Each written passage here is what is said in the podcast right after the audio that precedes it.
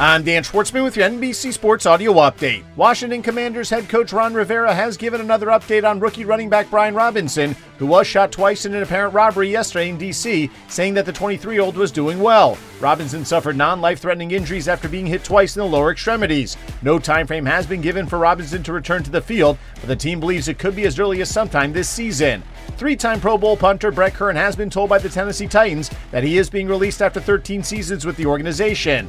Kern, who was a first team All Pro in 2019, was set to earn $2.1 million this season, with 900,000 of it guaranteed. Undrafted rookie free agent Ryan Stonehouse out of Colorado State will be the punter moving forward. Just eight games on the Major League Baseball schedule with no matchups featuring both teams with 500 or better records. Meanwhile, the Majors' top team, the LA Dodgers, look for their 89th win as they play the Marlins in Miami, while the New York Yankees look to snap a two game losing streak as they open a series at the Los Angeles Angels. Minor League Baseball players are one step closer to unionizing as the Major League Baseball Players Association has sent out authorization cards to all players. If 30% of players sign the card, a vote will be held, and if more than 50% of players vote to unionize, the MLBPA will then collectively bargain on behalf of the more than 5,000 minor leaguers. The main draw of the U.S. Open is underway in New York, with top men seed Daniil Medvedev in action, as are fourth seeded Stefanos Tsitsipas, fifth seed Casper Ruud, and sixth seeded Felix Auger-Aliassime. In the women's draw, two seed Anett Kontaveit, third seeded Maria Sakkari, fifth seed Ons Jabeur, seventh seed Simona Halep, and 12 seeded Coco Gauff play first round matches, while Serena Williams begins her final tournament before retirement.